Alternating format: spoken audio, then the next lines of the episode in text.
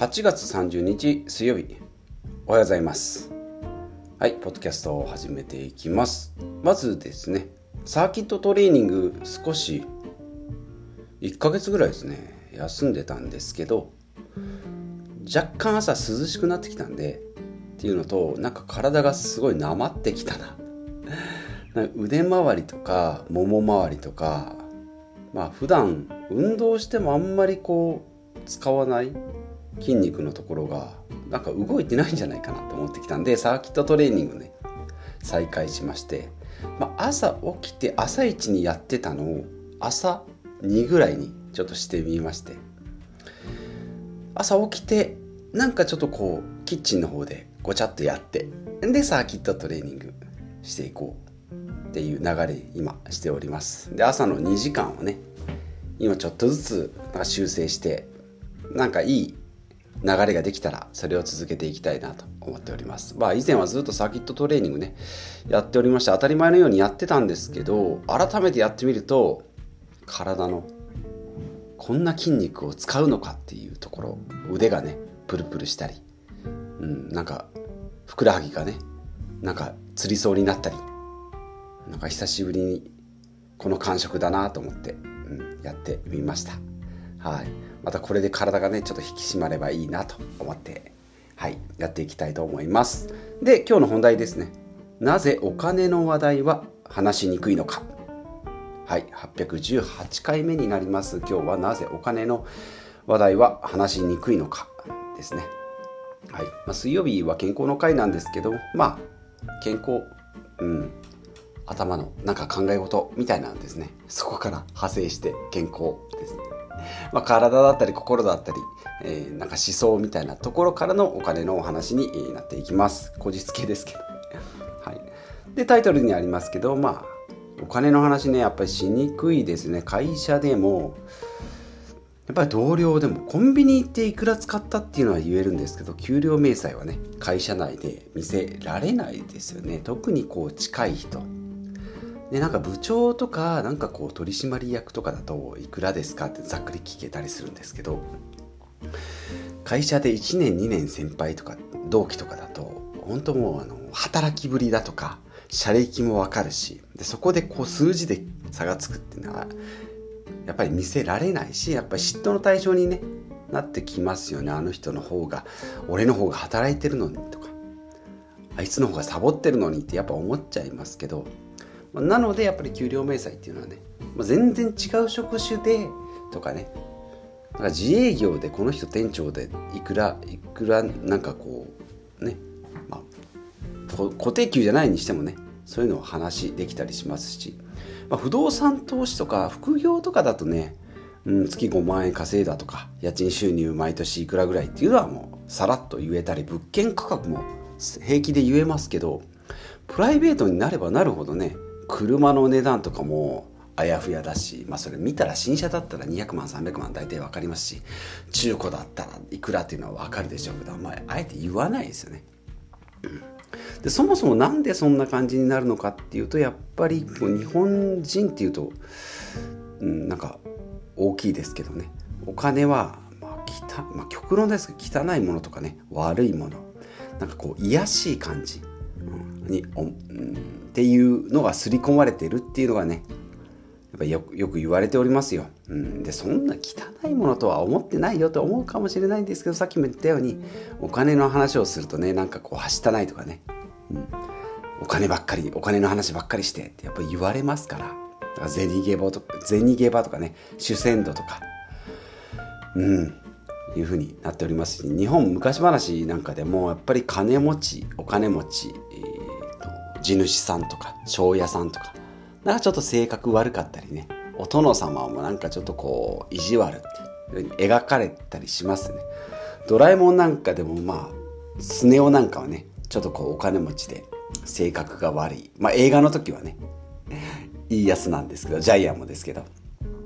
うん、そんな感じに描かれてるのでやっぱりそういうイメージにねなりやすくなってくるんじゃないかなと思います。でまあそれをね少しずつこうお金の勉強していくとそれがもう間違った考えだとか、うん、間違ったこうバイアス、うん、なんかこう固定観念っていうか、うん、そういう妄想とかねうん、なんかそういう勝手なイメージっていうのが植え付けられてる、まあ、勝手に植え付けてたり植え付けられてたりっていうのがあるんじゃないかなと思ってはい思いましたでじゃあどうすればいいのっていうことですけど、うん、あ違う違う。逆にこうお金持ちはじゃあ性格が悪い。で貧しい人は頑張ってても頑張っててもお金がない人もはなんか美しいよっていう、まあ、もちろんそれはす素敵なことですけど、まあね、あえて無理にこうお金を求めようとせずにこう行動がね清らかだと。で貧しくてもいいよっていうのが美しいと美徳とされてるんですけど。まあ、それ頑張ることはいいですけどお金はねないよりあった方が絶対いいよと。いうことなので、まあ、お金をねお金儲けっていうとなんかこう漢字もそうですね儲けるもそうですね信じる。信じるに？信じるもの、うん、っていうふうに書書きますけどね。お金儲け。する人がこう、うん、本当はね、うん、か孫さんにしてもそうだし、まあ、あっこまで柳井さんなんかもそうですけどぶち抜いた人っていうのはいいんですけどちょっとねなんかこう祭りで500円でフランクフルトを売ってる人ってで儲けましたって言うとなんか人からくすねてんじゃないのっていうふうにね思われたりするんですそういう考えもねそこを改めて、まあ、ビジネスとして、まあ、儲けるっていうのは大事なことですよと、うん、いうのをちょっとこう考えるのがまあいいきっかけになったなと思って、うん、でそういうこう今まで間違ったね。頭の植え付け。全然言葉出てこないですけど。頭の植え付けみたいなのをね少しずつこう解き解き解きほぐしていくっていうのが必要じゃないかなと思います。まあ本を読むとねああそういうことかって思うんですけどやっぱり普段の生活に戻るとそっちの方にやっぱ引っ張られていくなと思って。実家でお話実家で親とね話をしてもうん、ようやくようやく不動産投資のねお話あお話。不動産投資の話を少しずつできるようになって最初は「え何やってんの?」って。何百万100万200万払って何空き家買ってんのって。すっごい言われましたけどね。もう今はなんか家賃ちゃんと入ってるとか。次どこの物件買うのって言ってなんか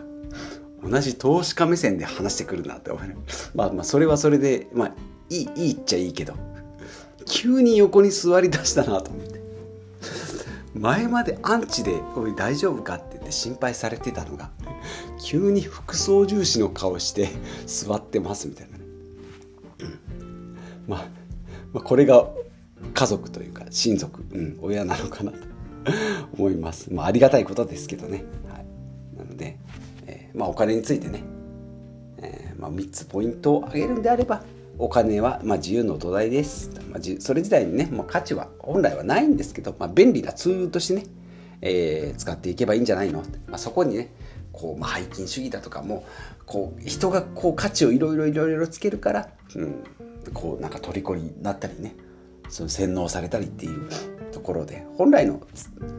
うん、お金の価値ってのは便利なツールでございますということですね。はい。あとはまあ勉強すればね、お金にこうお金に困らない生活ができる、うん、なんかお金に困ってるから働くじゃなしにお金に困ってるからこそ勉強する。お金についてしっかり考えていくっていうのが、うん、大事かなと思います。であとはまあ再現性再現性がねすごい高いので、まあ、誰でも絶対うまくいく方法はないけど失敗する方法を知ることができればうんそれはもうギャンブルやってたらねお金増えないしリボ払いしてねショッピングしてたらお金たまらないよっていうのはもう分かりますから。じゃあ貯金じゃなくて保険じゃなくてね。株式投資やっていきましょうとか自分でビジネス持ちましょうとか、ね、働いた労働のお金じゃなくてその副収入複数のね収入を持っていきましょう。っていうのが大事じゃないかなと思います。まあいろいろね副業ということでビジネスとかあビジネスでブログとかね、うん、ライターとかね、やってるんですけどね、えなかなかね、やっぱり、こう、固定給を超えるっていうのは難しいなと思います、本当やって失敗してそこから、まあ、PDCA サイクルって言いますけど、やって失敗してそこで、こう、また勉強して、少しずつこう、突破口を見出していくっていう。